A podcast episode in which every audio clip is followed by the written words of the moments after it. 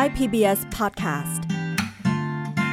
เชื่อมโลกให้กว้างไกล เชื่อมใจให้ใกล้กัน ชวนร่วมเดินทางไปกับเราสองคน พึ่งและพลอยในรายการเพื่อนสนิทค่ะ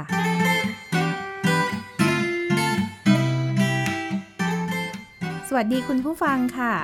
ตอนนี้พึ่งและพลอยกำลังจิบชากันอยู่นะคะ เป็นชากลิ่นอะไร เดี๋ยวอยากจะให้น้องพลอยลองบรรยายให้ฟังนะคะ เสียงจิบชาดังไปประจาน้องอ้าวเดี๋ยวเขาไม่รู้ว่าจีบจริง ไม่เขากินแบบญี่ปุ่นไงสไตล์ญี่ปุ่นใช่ไหมอ่าได้กลิ่นอะไรบ้าง อันนี้เป็นกลิ่นของมะลินะคะ แล้วก็รสชาติค่อนข้างจืดอืมเป็นรสชาเนี่ยแหละจืดแต่ไม่ใส่น้ำตาลเนาะอืมอืมพี่ก็ได้กลิ่นมะลิติดอยู่ในลำคอแล้วก็ขึ้นมาที่จมูกอืมหลับตาจินตนาการไปถึงสวนมะลิ เวอร์ไปพี่ส่วนมะลิเลยเหรอ เวลาเราจะซื้อเครื่องดื่ม น้องพลอยตัดสินใจด้วยเหตุผลอะไรหนึ่งคือไม่ใส่น้ำตาลสองคือราคาสองคือราคาถูกอะแต่สามก็คือเรื่องของกลิ่นนี่แหละ อย่างพลอยเป็นคนที่ชอบกินชาเนาะแล้วพลอยก็จะชอบชาที่มันกลิ่นแบบหอมๆเช่นชาข้าวอืมชามะลิ พี่ชอบกินกาแฟ จะเลือกที่รสชาติก่อน คือไม่กินกาแฟเปรี้ยวอืมส่วนกลิ่นไม่เป็นไรมาที่หลัง อืมอืมอืมรู้ไหมว่าก่อนที่เขาจะนำผลิตภัณฑ์มาจำหน่าย เขาจะต้องมีคนที่ทดสอบกลิ่นรสต่างๆ เป็นเรื่องเป็นราวเลยนะน้องพลอย อืมเออมันก็น่าจะเป็นอย่างนั้นเหมือนกันนะ เพราะว่า เขามันเหมือนเวลาที่พลอยดูรายการพวกเชฟอะอืมเออ มันก็จะมีการคอมเมนต์เนาะว่า เอ้ย จานนี้มันเป็นยังไง หวานไปเค็มไปเปรี้ยวไปรสมันกลมกล่อมเข้ากันไหมอืมเออ กว่าจะออกมาเป็นความอร่อยให้เราได้กินกัน คือเขาต้องเรียนกันเป็นเหมือนวิชาเรียนเลยนะ ชื่อว่า sensory evaluation คือการใช้ประสาทสัมผัสในการประเมินคุณภาพของสินค้าผลิตภัณฑ์โอ้เออ อันนี้พลอยก็เพิ่งเคยได้ยิน แล้วมีคนที่มองเห็นว่าการใช้ประสาทสัมผัสในการพัฒนาผลิตภัณฑ์ ไม่จำเป็นต้องใช้สายตามอง แล้วนำกลุ่มผู้พิการมาลองพัฒนาทักษะด้านนี้ด้วยนะน้องพลอย อื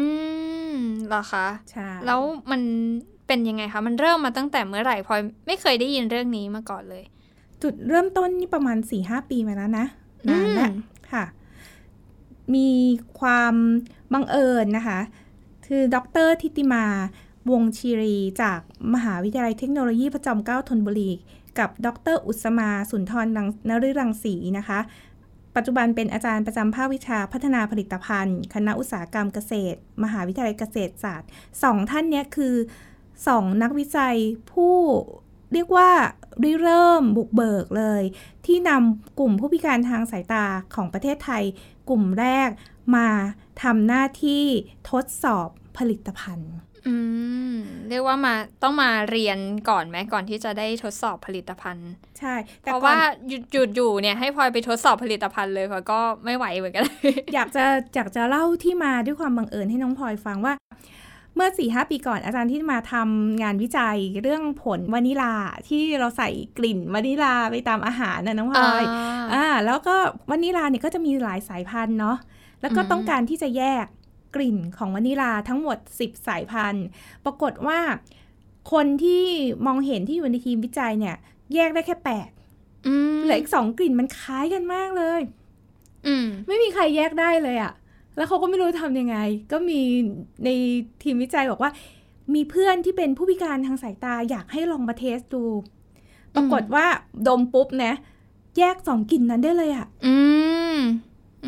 เขาก็เลยเกิดไอเดียปิ๊งขึ้นมาว่า เฮ้ยทำไมเราไม่เอาผู้พิการทางสายตาเนี่ย มาช่วยทดสอบผลิตภัณฑ์ทำไมเราไม่ลองนำคนกลุ่มนี้มาฝึกทักษะด้านนี้ นี่คือจุดเริ่มต้น อืม อืม เออพูดพี่พูดถึงเรื่องของการดมกลิ่นแยกแยะเนี่ยนะพลอยก็นึกถึงว่าเออจริง ๆ แล้วสำหรับตัวพลอยเองอะ่ะพลอยก็เพิ่งพากลิ่นในการระบุ ตำแหน่งของตัวเองระบุสภาพแวดล้อมอะไรต่างๆ เหมือนกัน อย่างมีครั้งหนึ่งอะพี่พลอยเดินไปในห้าง แล้วพลอยหลงทาง หาทางกลับไม่ถูก แต่ว่าพลอยจำได้ว่า ตอนพอเดินเข้ามามันมีกลิ่น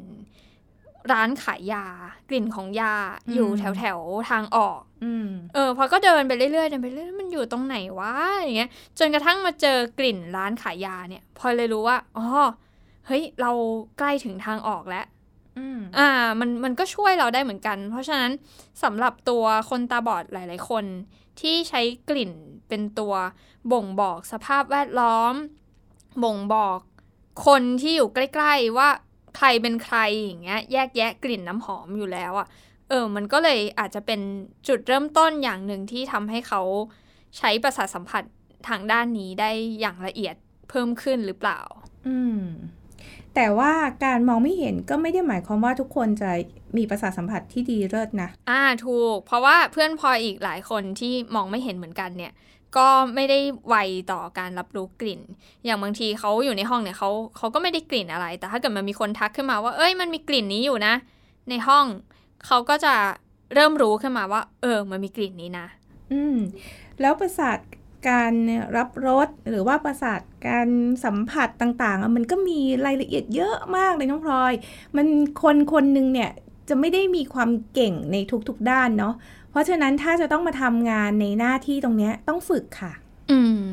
ฝึกแบบเป็นเรื่องเป็นราวเลยนะ อาจารย์ ดร อุตสมาหรืออาจารย์น้ำเนี่ย มีโครงการชื่อว่า โครงการพัฒนาทักษะอาชีพนักชิมอาหารปรุงสำเร็จผู้พิการทางการเห็นเพื่อสร้างรายได้เสริม โอ้ยชื่อยาวจัง เป็นโครงการที่จริงจังมากเลยน้องพลอย มีการคัดตัวแบบว่า โอ้โห เหมือนเข้าบ้าน AF ประมาณนั้นเลย เราเรียกว่าบ้าน SIG นะคะ ก็คือคาย่อมาจาก Sensory Intelligence Group หืมเป็นทีมของผู้ที่ใช้ประสาทสัมผัสนะคะในการ พัฒนาผลิตภัณฑ์อืมอืมแล้วชื่อดูไฮโซ ใช่แล้วกว่าจะผ่านด่านเข้าบ้าน SIG น้องรู้ไหมมี4ด่าน อืม ยังไงคะพี่สีด่าน อะ ด่านแรก น้องจะต้องมาแยก หวานเปรี้ยวเค็มขม ในรสชาติระดับต่ำสุดที่ลิ้นมนุษย์จะแยกแยะได้ อืม คือรสชาติระดับต่ำสุด หมายความว่า ใส่ลงไปแบบ เจือจางอย่างนี้ใช่ไหมคะ น้องเคยกินน้ำน้ำเปล่าที่น้องรู้สึกว่ารสมันแปลงๆแต่น้องรู้น้องรู้ว่ามันไม่มันเหมือน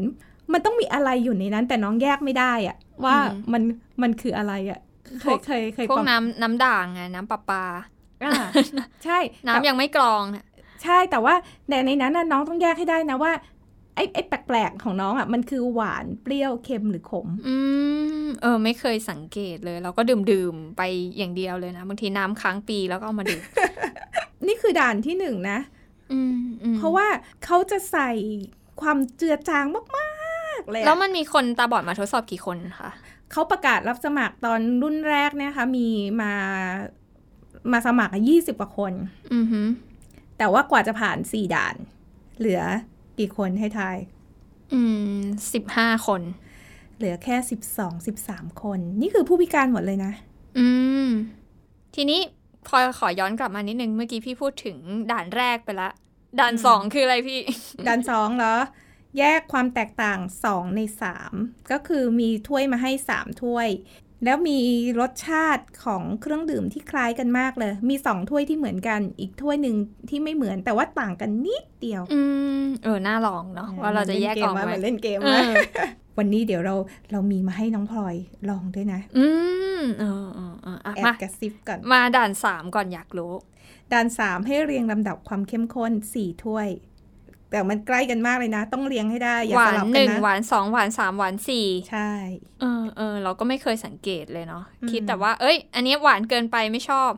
เอ้ย แต่ว่าเวลาเราซื้อนึกนึกออกแล้ว เวลาเราไปซื้อพวกชานมไข่มุกอะบางทีมันก็มีให้ใส่ระดับความหวานเหมือนกัน ใช่อ่าแต่ว่าการแยกที่ในของโครงการเนี้ยเขาเอาเขาต่างกันแบบนิดเดียวอะอืมอ่าระดับความด่านเข้มข้สุดต่ำท้ายอะมา ให้แยกส่วนผสมเครื่องปรุงต่างๆ ในจานอาหาร อืม ว่า เอ้ย อันนี้ใส่ผักชี อันนี้ใส่ และอธิบายออกมา ใครแยกได้ละเอียดที่สุด เฮ้ย นี่พลอยได้อยู่ เวลาพลอยไปกินสปาเกตตี้พลอยก็จะ เอ้ย อันนี้มันใส่เนยเขาเขาคงไม่ได้ให้น้องแยกง่ายขนาดนั้นหรอกมั้งอ้าวเหรอ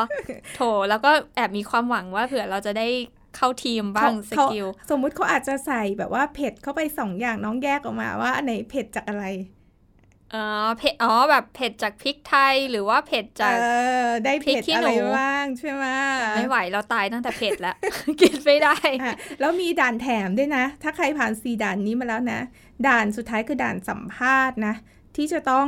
สัมภาษณ์เรื่องของการแพ้อาหารไหมแล้วก็เรื่องของการทำงานเป็นทีมอืมเพราะว่าเขาจะต้องมาทำงานเป็นทีมกว่าที่จะฝึกเป็นนักชิมเนี่ยนะไม่ง่ายเลย อืม ก็เรียกว่ามันคือการวัดความพร้อมของการ เข้าร่วมการวิจัย เข้าร่วมการทดลองในครั้งนี้อย่างนี้ไหมคะ ใช่อ่าอ่าแล้วที่สำคัญคือยังไม่มี ประเทศไหนในโลกนะคะ เท่าที่อาจารย์ ดรอุสมาบอกนะ คือยังไม่มีประเทศไหนที่จัดทีมผู้พิการทางสายตามาทำหน้าที่นี้จริง ๆ จังๆนะน้องพลอย มีแค่บางประเทศที่อ่ามีประเทศที่ผลิตไวน์เนาะมก็เอาผู้พิการทางสายตามาชิมไวน์อืมอันนั้นก็เมากันไปนะใช่เอไหอมอันนี้เราน่าจะไปลองชิมนะคะไปแล้วก็ประเทศไทยเนี่ยถือว่าเป็นประเทศ แรก ๆ เลยก็ได้นะ ที่ฟอร์มทีมฟอร์มทีมอืมแล้วแล้วทีมเนี้ยแบบว่าเป็นเรียกว่าเป็นดีมทีมที่ที่อาจารย์อุสมาบอกว่า ตอนแรกคาดหวังว่ารับมา 12 13 เดี๋ยวพออบรมผ่านไป 300 ชั่วโมงอะ่ะ น่าจะเหลือสัก 8 คืออยากได้สัก 8 แต่ปรากฏว่าอยู่ครบทีมเลย อืมอืมอืมอะก็คือว่าเขาจะต้องผ่านการทดสอบสี่ด่าน แล้วก็ผ่านการ train อีก 300ชั่วโมงใช่เนี่ยเหรอคะใช่เรียกว่า semi-train นะอืมอืมแล้วหลังจาก 300 ชั่วโมงแล้ว ต้องมาเก็บประสบการณ์อีกจากผู้ประกอบการค่ะ ที่ส่งตัวอย่างมาให้แต่แล้วแต่แต่ละบริษัทเลยนะ อย่างเช่นอ่าข้าวหอมเนาะเขาต้องการหาสายพันธุ์ข้าวที่จะเป็นของแบรนด์เขาเนี้ยอืมเออก็จะส่งข้าวมาก็ต้องมาเก็บชั่วโมงการดมอืมอืมเออหรือจริงจริงจริงจริงๆมันก็เหมือนทุกๆอาชีพเนาะที่เวลากว่าเราจะเก่งได้อะใช่มันก็ต้องผ่านการฝึกฝนผ่านการเก็บประสบการณ์ไปเรื่อยใช่ๆ ในสายอาชีพสายงานนั้นใช่ และจริงๆแล้วคือถ้ามีการเทรนเนี่ยกลุ่มผู้พิการนะทำงานได้เหมือนกับคนที่มองเห็นเลย มีความแตกต่างที่เป็นข้อได้เปรียบๆอืมซึ่งอาจารย์อุสมาบอกว่า ตรงเนี้ยแหละที่จะทำให้ผู้ประกอบการเนี่ยอาจจะนำไปใช้ประโยชน์ได้ในการที่เขาจะ QC คุณภาพสินค้าเลย เพราะว่าการมองไม่เห็นทำให้ ไม่เกิดการลำเอียงหรือ bias ให้ทดสอบกลิ่นของข้าวนะคะข้าวหุงสุกหัดจัดจัดกลุ่มอธิบายลักษณะของกลิ่น อาจจะเป็นข้อดีด้วยเพราะว่าเขาไม่ถูกไบแอสด้วยสีของข้าวหรือเมล็ดของข้าว เพราะฉะนั้นถ้าจำเพาะในเรื่องของกลิ่นเนี่ยเขาก็จะจัดกลุ่มได้ชัดเจน เวลาเอามาทำวิเคราะห์สถิติแล้วมาจัดกลุ่มเนี่ยค่ะแมปที่ได้ออกมาจากข้อมูลของผู้บกพร่องทางการเห็นเนี่ย จะแยกออกมาเป็นกลุ่มๆชัดเจน กว่าแมปที่ได้จากคนสายตาปกติอุถ้าคนผู้บกพร่องทางการเห็นนะ สามารถไปทำส่วนของ QC QA ได้เนี่ยทาง sensory มันจะมีคำหนึ่งค่ะ มันคือ bias ที่เกิดจากความที่ทำเป็นประจำเนาะอย่าง QC QA เนี่ยอ๋อของมาชิมละชิมละอะไรอย่างเงี้ยแล้วถ้าเราไม่ได้ให้ความสนใจมากพอบางทีมันจะรู้สึกว่ามันเหมือนกันทุกครั้ง แล้วก็จะปล่อยออกปล่อยออก แต่ผู้บกพร่องทางการเห็นเนี่ยค่ะเขาจะเขาจะละเอียด เขาจะละเอียดเพราะฉะนั้นอันแรกเลยอะแน่นอนเพราะเขามองไม่เห็น เพราะฉะนั้นเขาเขาจะไม่มีความมั่นใจว่าหน้าตามันเหมือนกันแล้วปล่อยผ่าน เพราะฉะนั้นทุกครั้งเนี่ยจะต้องได้ข้อมูลที่ชัดเจนแน่นอน เพราะฉะนั้นจะเป็นการทำ QC QA ที่ค่อนข้างค่อนข้างละเอียดแล้วก็ใช้การได้ทีเดียวค่ะเออพลอยก็ไม่เคยคิดถึงข้อดีด้านนี้เลยเนาะว่า เวลาที่เรามองไม่เห็นเนี่ย มันก็ช่วยลด bias ตรงนี้ได้จริง ๆ นะ ในเรื่องของของเรื่องของภาพ เออ จริง ๆ มองไม่เห็นมันก็ เอาไปใช้ประโยชน์ได้เหมือนกันจริงใช่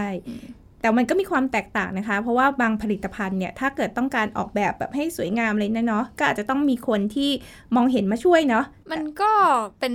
อีกส่วนหนึ่งไหมคะเออือมแต่ว่าทีเนี้ยคือถ้าเราต้องการที่จะเน้นในเรื่องของประสาทสัมผัสส่วนอื่น ๆ จริง ๆ อย่างเงี้ยเพราะว่าธรรมชาติของคนเนาะมันก็ใช้ทุกส่วนประกอบกันนั่นแหละ ใช่ เพราะว่าอาจารย์อุสมาบอกว่าจากที่สำรวจความคิดเห็นผู้ประกอบการ ในการจ้างงานผู้พิการทางสายตาให้ไปช่วยแบบพัฒนาผลิตภัณฑ์เขามีความกังวลว่าบางผลิตภัณฑ์เนี่ยต้องการแบบให้ช่วยดูเรื่องดีไซน์ ซึ่งจริง ๆ พี่ว่าก็ให้คนที่มองเห็นเขาเก่งด้านดีไซน์ มาช่วยดูไปเลยก็ดีเหมือนกัน ใช่ปะอืมคืออันไหนที่คนพิการทางสายตาทำได้เนี่ยถ้าทำได้ดีอะก็ให้เขาทำตรงนั้นไปมันก็เหมือนกับช่วยกันเนาะใก็เป็นารที่หนึ่งในทีมอะใช่คือมันไม่มีใครที่ทำสิ่งใดสิ่งหนึ่งได้ครบถ้วนจบในตัวคนคนเดียวอยู่แล้วอะทุกๆอย่างมันก็ต้องประสานงานร่วมมือกันและกัน ใช่ ซึ่งตรงเนี้ยแหละที่อาจารย์อุสมาบอกว่า ถ้าผู้ประกอบการเริ่มมองเห็นเนอะในการใช้ทักษะของคนพิการมาร่วมกับคนไม่พิการ มันจะทำให้พัฒนาผลิตภัณฑ์ได้มีคุณภาพอย่าง สมบูรณ์ด้วยนะพี่ว่าเพราะว่าบางทักษะคือคนที่มองไม่เห็นนะเขาก็สามารถช่วยทำให้ผลิตภัณฑ์มีมีความชัดเจนมากขึ้นอืมเนาะทีนี้พลอยขอถามไปถึงกลุ่มคนที่เข้าไปอบรมหน่อย คือตัวพลอยเองเนี่ยไม่เคยได้อบรมอะไรในลักษณะนี้เนาะอยากรู้เลยว่า คนตาบอดที่เข้าไปอบรมเขาเริ่มต้นเข้าไปได้ยังไงที่มาที่ไปเป็นยังไงบ้างพี่ อืม พี่ได้ลองคุยกับคุณอำนวยโชคกันภัย หรืออาอูเป็นหนึ่งในผู้พิการทางสายตาที่มีโอกาสได้เข้าร่วมอบรมตั้งแต่รุ่นแรกเลย ลองไปฟังคุณอูว่าตอนที่เขามาเนี่ยเขามาด้วยเหตุผลอะไรกันค่ะ ตอนแรกเนี่ยเราคิดว่าเราเหมือนกับว่าไปชิมว่ามันอร่อยหรือเปล่า มันเปรี้ยวไหมมันเค็มหรือว่ารสมันชาติมันสมมติแกงเขียวหวานนี่มันอร่อยไหมอะไรอย่างเงี้ย แต่พอไปจริงๆแล้วมันมันไม่ใช่ มันกลายเป็นศาสตร์ที่ลึกกว่านั้น ซึ่งมันก็ยิ่งน่าสนใจมากขึ้น พอมันเป็นวิทยาการใหม่เนี่ยมาแล้วเราไปเรียนแล้วเราชอบ มันก็มันก็เหมือนกับว่าเปิดโลกทัศน์ใหม่ว่ามันเรายังมีประโยชน์ เรายังได้เรียนรู้วิทยาการใหม่ ๆ ได้ทำอาชีพใหม่ ๆ ซึ่งตอนนี้ยังไม่ได้เป็นที่แพร่หลายในเมืองไทย แต่ว่ามันมีอนาคตที่สามารถที่จะเป็นไปได้ มันทำให้เราเนี่ยดึงดึงความนับถือตัวเองกลับมาได้เกือบร้อยเปอร์เซ็น ความยากเนี่ยเรื่องความท้าทายก็คือมันเป็นวิทยาการใหม่สองคือช่วงแรกที่เราเทรนเนี่ยเราเราจะเนื่องจากมันใหม่เนี่ย เราจะไม่ค่อยมีความมั่นใจ เพราะฉะนั้นเนี่ย เราต้องปรับทัศนคติแล้วก็ปฏิบัติตัวให้ถูกต้องตามกฎระเบียบ อย่างเช่นก่อนที่เราจะไปเรียนเนี่ยเราจะไม่ดื่มชากาแฟ เราจะไม่ใส่เครื่องหอม เราจะไม่อะไรแล้วเราก็จะต้องซื่อสัตย์ต่อความรู้สึกของเราเอง มันทำให้พลอยนึกถึงตัวเองเลยนะว่าเวลาที่พลอยกินอาหารนะเออเราก็แค่รู้สึกว่ามันอร่อยอะมันก็ถ้าเราเข้าไปชิมเราก็คงทำได้มั้ง เนี่ยเออเพราะว่าเราก็อย่างที่พลอยบอกพี่ไงว่า เออเราก็แยกอยู่นี่นะว่า เอ้ยอาหารจานนี้มันมีเนยอยู่นะ มันมันจืดไปหวานไปเป็นธรรมดาอยู่แล้วคนจะชอบคิดว่า โอ้ยแค่ชิมอะ ง่ายจะตายเนาะอร่อยไม่อร่อยเรา ทำอาหารไม่เป็นเราก็ชิมได้ แต่เอาเข้าอืจมริง ๆ แล้วทักษะนี้ไม่ง่ายนะอืมแต่ความไม่ง่ายมันทำให้คนที่เขามาเข้าร่วมโครงการกลายเป็นความภาคภูมิใจนะน้องพลอยจากที่ฟังอาอูบอก เพราะว่ามันเอามาพัฒนาฝึกฝนได้จริงมๆอย่างที่พลอยบอกว่าถ้าให้พลอยแยกหวานหนึ่งสองสามสี่พลอยก็ไม่ไหวเหมือนกันนะพลอยรู้แค่ว่าเอออันนี้ฉันชอบฉันไม่ชอบอร่อยไม่อร่อยอะ่ะอืมอืมพอฟังแบบนี้แล้วก็จริง ๆ ก็แอบอยากลองเหมือนกันนะพี่ว่า มันมันไม่รู้ดิ มันต้องชิมละเอียดขนาดไหนอะพี่ อืมอืมอะเดี๋ยวอยากจะรู้ว่าต้องบรรยายขนาดไหนน้องพลอยต้องเป็นผู้ทดลองบรรยายก่อน แล้วเดี๋ยวจะให้มาฟังว่าคนที่เขาทำงานจริง ๆ เขาต้องบรรยายขนาดไหน ตอนนี้เบื้องหน้าของน้องพลอยมีน้ำอยู่หนึ่งขวดนะคะ น้องพลอย เอื้อมมือมาที่โต๊ะค่ะอืมแล้วน้ำน้ำเปล่าเหรอคะไม่บอกค่ะอะ คราวนี้เปิดฝาแล้วก็ลองชิมแล้วช่วยบรรยายหน่อยนะคะอือหือว่าท่านริมรสดมกลิ่นอะไรบ้าง เดี๋ยวนะคะอ๋อเปิดขึ้นมาแล้วได้กลิ่นเหมือนน้ำส้มอืชิมดิไม่ชิมดิไม่ได้ซ่านะชิมดิน้ำส้ชิมมดิหวานเป็นไงๆอืมเป็นเป็นน้ำส้มที่ไม่ค่อยเปรี้ยวเท่าไหร่ แล้วก็ออกจืดๆนิดนึง หวานปลายปลายๆลิ้นไหม แล้วก็มันจะมีกลิ่นเหมือนสมุนไพรอะไรสักอย่างหนึ่งอยู่ด้วยอะพี่ อืม พี่เฉลยหน่อยพลอยก็ชิมออกมาได้ประมาณนี้แต่แต่โดยรวมก็ก็อร่อยดีนะ เป็นน้ำที่ไม่เคยกิน น้ำที่น้องพลอยได้ชิมก็คือน้ำผสมวิตามินและแร่ธาตุกลิ่นส้ม ผสมสารสกัดใบแปะกล้วย อ่าอ๋อ มันคือรสชาติของใบแปะกล้วยใช่ไหมที่พลอยบอก ใช่ แล้วก็ส้มๆ ก็คือวิตามินซี200%เน้ำสุขภาพนำสุขภาพค่ะย่าเออพอชิมออกมาได้ประมาณนี้แหละใช้ได้ไหมพอพอเข้าทีมได้ไหมพี่ยังไม่อยากจะบอกว่าใช้ได้ใช้ไม่ได้น้องพลอยไปฟังอาอูว่าเวลาเขาทำงานเขาบรรยายขนาดไหนดีกว่า จะเปรียบเทียบผลิตภัณฑ์สองอย่างนะครับ สมมุติคุณคุณเพิ่งทำสองสูตรนะครับ ผมก็จะบอกได้ว่าสูตรหนึ่งนะความหวานมันอยู่ที่สี่อ่าอันนี้มันอยู่ที่สี่จุดห้านะ อันที่สองแต่ถ้าชิมโดยรวมเชิงพรรณนาแล้ว เวลาดื่มเข้าไปเนี่ยสามวินาทีเนี่ยจะได้กลิ่นของมะตูมอยู่ในปากนะครับ หลังกลืนก็จะมีกลิ่นมะตูมค้างอยู่ประมาณห้าวิ แต่ว่าจะเหนียวคอนะครับ จะเหนียวคอ after taste นี่จะมีความรู้สึกว่ามันเหนียว ไม่ไม่คลีนในคอ อีกสูตรหนึ่ง อาจจะแบบว่า ตอนดื่มเข้าไปสามวิแรกกลิ่นมะตูมไม่แรง เวลาเวลากลืนมีกลิ่นมะตูมค้าง แต่เบากว่าสูตรแรก แต่ว่าคลีนไม่เหนียวคอ อันเนี้ยคือก็ปรับกัน คือจะเอายังไง คือถ้าคุณเพิ่งอยากได้แบบว่าเอามะตูมกลิ่นเหมือนกับสูตรแรก เราก็จะพยายามชิมให้ทำยังไง ให้แบบกลิ่นมะตูมแบบสูตรแรก แต่ไม่เหนียวคอแบบสูตรที่สอง เออ จากที่พี่อู๋พูดมันก็ทำให้พลอยเห็นเหมือนกันนะว่า ในการทำงานจริงอะ่ะ มันมีความละเอียดจริง ๆ นะพี่ โอ้โห มันจะต้องบอกเลยว่ารสที่มันอยู่ในปากเป็นยังไง แล้วก็รสหลังจากกลืนเป็นยังไง แล้วหลังจากกลืนไปแล้ว กี่วิกี่วิมันถึงจะรสนั้นจะจางหายไป เออ มันก็มีความละเอียดจริงๆ อย่างเมื่อกี้พอก็ไม่ทันได้สังเกตเนาะพอแค่รู้แค่ว่ามัน มันจืดมันเปรี้ยวมันหวาน หรือว่ามันมันมีรสอะไรที่เราลองใหม่เคยลองคุ้นใหม่ลองใหม่ได้ใช้ทักษะนักเซนเซอรี่เนี่นัยกที่ดูซิ sensory ว่าอืมจะผ่านเข้ารอบบ้าน SIG กับเขาไหมเนี่ยอืมเปิดฝาก่อนให้โอกาสให้โอกาสกลิ่นส้มหน่อยอืมตื่นเต้นเลยเนี่ย กี่วินาที ตอนอยู่ในปากเนี่ย มันยังค่อนข้างจืดค่ะ แต่พอกลืนไปปุ๊บ ความหวานมันจะเริ่มมา แต่ความเป็นส้มเนี่ยมันมาตั้งแต่กลิ่นอยู่แล้วอืมทีนี้พอความหวานมันเริ่มจางไปเนี่ย ไอกลิ่นของสมุนไพรจีนแปะกล้วยที่พลอยว่าเนี่ยนะ มันก็จะเริ่มชัดขึ้น แล้วมันก็จะค้างอยู่อย่างตอนเนี้ยที่พลอยพูดอยู่พลอยก็ยังเอ่อได้ได้รับรสนั้นอยู่เนาะรสของสมุนไพรเนี้ยค่ะ มันมันติดค้างอยู่อยู่ในปาก อยู่ในการหายใจของเรา ใช้ได้ไหม โอ๊ยตื่นเต้นอะ ก็พอได้นะ แต่จะบอกว่าไอ้ทักษะตรงนี้นะ มันมีประโยชน์ในการพัฒนาผลิตภัณฑ์มาก ๆ เลย หลังอืมอืมหลังจากอืมที่หลังจากที่คุยกับอาอูนะว่า โอ้เราไม่เคยสังเกตเลยนะว่าเออจริงว่าหวานมันติดลิ้นกี่วินาใช่ที แล้วใช่คนที่เขาจะออกแบบผลิตภัณฑ์มาขายเราเนี่ยเขาเขาแบบคิดลึกซึ้งขนาดนี้เลยเนาะเออเออโหน้ำมะตูม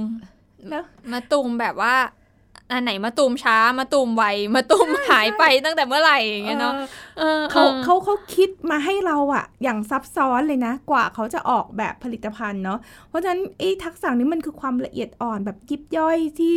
เฮ้ยเราไม่เคยสังเกตเลยอะพอเรามาฟังอาอูบรรยายหรอกอูเขาฝึกกันมันขอูนาดจนี้เลยริงๆ ฟังอาอูแล้วรู้สึกอูจริงมันฝึกกันขนาดนี้เลยอะแล้วพอเขาฝึกได้แล้วอะน้องพลอยรู้ไหมว่าทักษะนี้มันมีประโยชน์มาก ๆ ในการที่เขาอะจะเอาไปพัฒนาอาชีพของเขาเองได้ด้วยนะ อย่างอาอูอะกำลังอยากจะเปิดร้านน้ำที่มีรสชาติส่วนผสมนั่นโน้นนี่มีอืมมีใบนั้นโน้นนี้เข้ามาๆเออเออเอามาออกแบบใช่น้ำของตัวเอง ใช่ให้มันเป็นน้ำสูตรพิเศษ ซึ่งตรงเนี้ย น่าสนใจดีนะเอเพราะอว่าพอฟังแล้วพอตื่นเต้นเลยนะ พอรู้สึกว่า เออมันเอาไปใช้ทดลองในการทำอาหารหรือปรุงอาหารได้ถ้าเกิดเรามีทักษะนี้นะ ใช่แล้วคิดดูนะ ร้านอาหารก็มีตั้งเยอะตั้งแยะถูกป่ะ ถ้าเกิดว่าร้านอาหารไหนเขาอยากได้สูตรพิเศษเขาก็พาจ้างคนพิการกลุ่มเนี้ย ไปช่วยพัฒนาก็ได้ใช่ไหมใส่อันนี้นิดนิดนึงนะจะติดลิ้นนะหวานติดลิ้นนะ มีหอมติดจมูกใช่ป่ะเอออ่าเพราะฉะนั้นทักษะตรงเนี้ยค่ะ ผู้ประกอบการเนี่ยสามารถที่จะพาคนพิการเข้าไปเป็นส่วนหนึ่งของร้านส่วนหนึ่งของทีม หรือผู้พิการเองสามารถที่จะเปิดร้านของตัวเองก็ได้ และแม้แต่ทีมวิจัยเขาก็มีแบรนด์ชาของตัวเองด้วยนะจ๊ะอืม ชาชื่อว่า Sense Series นะคะ เป็นความร่วมมือกับทางมหาวิทยาลัยแม่ฟ้าหลวง มาช่วยกันพัฒนาผลิตภัณฑ์ ชาที่ออกแบบโดยผู้บกพร่องทางสายตาค่ะ อืม เพราะว่าเขาส่วนผสมมาจากใบชาอันนี้กี่เปอร์เซ็นต์อะไรกี่เปอร์เซ็นต์แล้วก็มีกลิ่นเท่าไหร่เขาผ่านการออกแบบกันมาเรียบร้อยแล้วอืมอืมอืมเห็นไหมล่ะว่าตอนเนี้ย โอกาสทางอาชีพของผู้พิการทางสายตามีเพิ่มมากขึ้นนะ ถ้าเกิดว่าเราพัฒนาเรื่องของ sensory ให้กับเขาอย่างเป็นเรื่องเป็นราวนะ อืม เดี๋ยวก็จะกลับไปฝึกประสาทหู ประสาทกลิ่นประสาทดมกลิ่น ประสาทลิ้นของตัวเองเลย แล้วก็เนี่ยค่ะ ทางทางทีมวิจัยอะค่ะ อาจารย์อุสมาบอกว่า เดี๋ยวจะเริ่มมีอบรม training for the trainer แล้วก็เทรนเนอร์ไป train กับกลุ่มผู้พิการทางสายตาอีก 5 ศูนย์เลยนะอืมเอ่อเพื่อที่จะสร้างทีมขึ้นมาน้องพลอยอ๋อใช่แล้วก็ต่อไปอะโอกาสทางอาชีพตรงเนี้ยจะมีมากขึ้นนะคะอืมอืมถ้าผู้ประกอบการสนใจอยากจะร่วมเป็นส่วนหนึ่งของการเปิดโอกาสตรงนี้นะคะ อาจารย์อุตมามีคำแนะนำมาฝากกันค่ะ เวลาที่บริษัทผลิตผลิตภัณฑ์อะไรออกมา เขาจะต้องมีการตรวจสอบคุณภาพก่อนที่จะอ่าส่งออกใช่ไหมคะทีนี้ในบางคุณลักษณะเนี่ยที่มันเป็นกลิ่นหรืออะไรพวกนี้ค่ะ คนตรงเนี้ยเนื่องจากว่าจำนวนไม่เยอะด้วย ไม่ต้องใช้ reference ด้วย เพราะฉะนั้นถ้าเขามีความเขาได้สามารถฝึกฝนและมีชำนาญเนี่ยเขาก็สามารถที่จะเป็นเหมือนอคนชิมที่คอยทดสอบเนาะในเรื่องของการประกันคุณภาพของสินค้าก่อนที่จะนำสินค้าส่งกับลูกค้าหรืออะไรพวกนี้ก็ได้ค่ะ ฟังแล้วพลอยคิดว่าพลอยต้องกลับไปพัฒนาประสาทสัมผัสของตัวเอง ให้มันละเอียดอ่อนเพิ่มขึ้นแล้วล่ะพี่อืมแต่ว่ามันจะต้องพัฒนายังไงเนี่ยสิ เรามันก็ยังไม่ได้เข้าไปอบรมไปเทรนนะพี่ก็แบบอยู่กันแบบบ้านๆอย่างเงี้ย เราก็เปิดรับสมัครรอบใหม่แล้วกัน โห เมื่อไหร่อะ ต้องไปติดตามที่เฟซของกลุ่ม SIG ดูนะคะ เพราะว่าต่อไปน่าจะมีอีก หลายโครงการวิจัยอืมที่กำลังขยายโอกาสอืมทางนี้อาชีพด้านนี้นะคะ ให้กับอืมผู้พิการทางสายตาน่าสนใจ เพราะว่ามันเป็นทักษะที่เฮ้ยอยู่รอบตัวเราเลยนะน้องพลอยมอืมทุกๆผลิตภัณฑ์ต้องการคนที่มาช่วยพัฒนาเรื่องของเออกลิ่นลดพื้นผิวสัมผัสเนาะ แล้วจริง ๆ มันไม่ใช่แค่เรื่องของผลิตภัณฑ์นะพลอยคิดว่าถ้าเราได้ฝึกประสาทสัมผัสของเราให้มันละเอียดอ่อนอะเราก็จะรับรู้สิ่งรอบตัวได้ละเอียดขึ้นด้วย อันนี้แหละใช่ที่พลอยรู้สึกว่าสำคัญ ปันกันวันนี้มีเทคนิคในการพัฒนาประสาทสัมผัสทางด้านการรับรสมาฝากกัน ช่วงปันกัน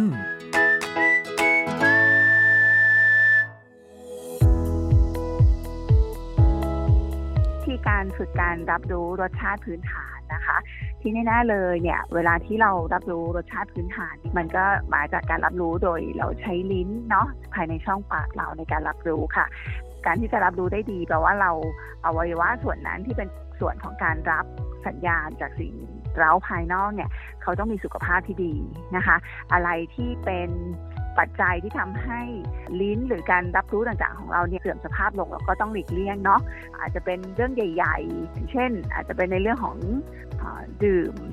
เครื่องดื่มแอลกอฮอล์เยอะๆ ในบางส่วนการชอบกินเผ็ดมากๆเปรี้ยวมากๆอะไรอย่างเงี้ยค่ะ บางทีเราก็ต้องระวังนะคะ อีกอย่างหนึ่งเวลาที่เราพูดถึงเนาะสมมติเราสนใจที่จะฝึกการรับรู้รสชาติต่างๆอะค่ะ เนื่องจากว่าสารต่างๆ ในการรับรู้รวมถึงประสาทของเราเนี่ยเขาจะมี เขาจะมีความฉับไวมากนะคะ เพราะฉะนั้นเราอาจจะต้องเป็นคนช่างสังเกตนะคะช่างสังเกตในที่นี้เนาะจะเป็นทั้งในเรื่องของอาชิมแล้วลองกินแล้วมีรสชาติพื้นฐานอะไรบ้าง ตรงนั้นเนี่ยเป็นเรื่องหนึ่งอีกเรื่องหนึ่งก็คงต้องสังเกตสิ่งที่เราพยายามที่จะทดสอบชิม หรือทดสอบการรับรู้เนี่ยค่ะว่าเอ้ยอุณหภูมิของเขาเป็นยังไงชิ้น ชิ้นของอาหารที่กำลังชิมเป็นยังไงนะคะ เพราะมันก็มีผลกับการรับรู้หมดเลย ถ้าเราสามารถฝึกการสังเกตนะคะ ตรงนี้ไปได้เรื่อยๆเนี่ยเราก็จะมีความรู้มากขึ้น แล้วเราก็จะเก่งมากขึ้น นอกจากในส่วนของการรับรู้แล้วนะคะ เวลาที่ เราชิมตรงนี้เนื่องจากว่าการรับรู้รสชาติของเราเนี่ยค่ะ บางทีมันจะมีอย่างอื่นเข้ามาปะปน เพราะฉะนั้นเราก็คงจะต้องมีเทคนิคในการที่จะล้างปากตัวปากของเรานะคะ ให้ให้เหมือนกลายเป็นกระดาษขาวแผ่นใหม่ที่จะรองรับเนาะหรือจะรับสีของรสชาติต่างๆ เข้ามาอีกรอบหนึ่งนะคะ พอเรากลั้วปากอะไรเรียบร้อยเนาะเวลาที่เรารับรสชาติของผลิตภัณฑ์ถัดไปหรือตัวอย่างถัดไปเนี่ย ก็จะทำให้ได้ถูกต้องแล้วก็แม่นยำมากขึ้นค่ะ คุยกันในตอนนี้พอรู้สึกว่าพอตื่นเต้นมากพอไม่คิดว่าการรับรู้ประสาทสัมผัสอะไรต่างๆ ของตัวเองอะ่ะ มันจะเอามาสร้างเป็นอาชีพอะไรจริงจังได้ขนาดนี้ แล้วมันมีการฝึกการเทรนกันอย่าง เป็นล่ำเป็นสันหลาย ๆ ชั่วโมงเนาะเพราะพอก็รู้สึกว่าเออมันก็เป็นสิ่งที่มันอยู่กับเราอยู่แล้วอะในชีวิตประจำวันแล้วเราไม่เคยได้สังเกต ไม่เคยได้ใส่ใจมาเลยว่า มันสามารถพัฒนาไปไกลได้อีกแค่ไหน มันสามารถรับรู้อะไรได้ละเอียดแค่ไหน อืมแต่พี่รู้สึกสนุกอะเออเออรู้สึกเฮ้ยสิ่งที่เราแบบธรรมดาธรรมดานะ เราไม่เคยสังเกต ต่อไปเราจะสังเกตว่ามีอะไรติดอยู่ที่ปลายลิ้นกลิ่นหอมกี่วินาที มันก็ทำให้เราได้นำมาฝึกในชีวิตประจำวันเราอาจจะกินอาหารของเราได้อย่างพิถีพิถันมากขึ้นแล้ว อืมโอเค งั้นในตอนหน้าเราจะคุยกันในเรื่องอะไรแอบกระซิบบอกคุณผู้ฟังหน่อยดีไหมพี่ ตอนหน้าอยากจะ อุบไปก่อนอ่าโอเค งั้นถ้าเป็นเรื่องราวอะไร ฝากติดตามกันใน EP ถัดไป วันนี้เราสองคนลาไปก่อนแล้วค่ะ สวัสดีค่ะ คุณผู้ฟังติดตามรายการได้ทางเว็บไซต์และแอปพลิเคชันของไทย PBS Podcast Spotify SoundCloud Google Podcast Apple Podcast และ YouTube Channel ของไทย PBS Podcast Thai PBS Podcast We the World we're the Voice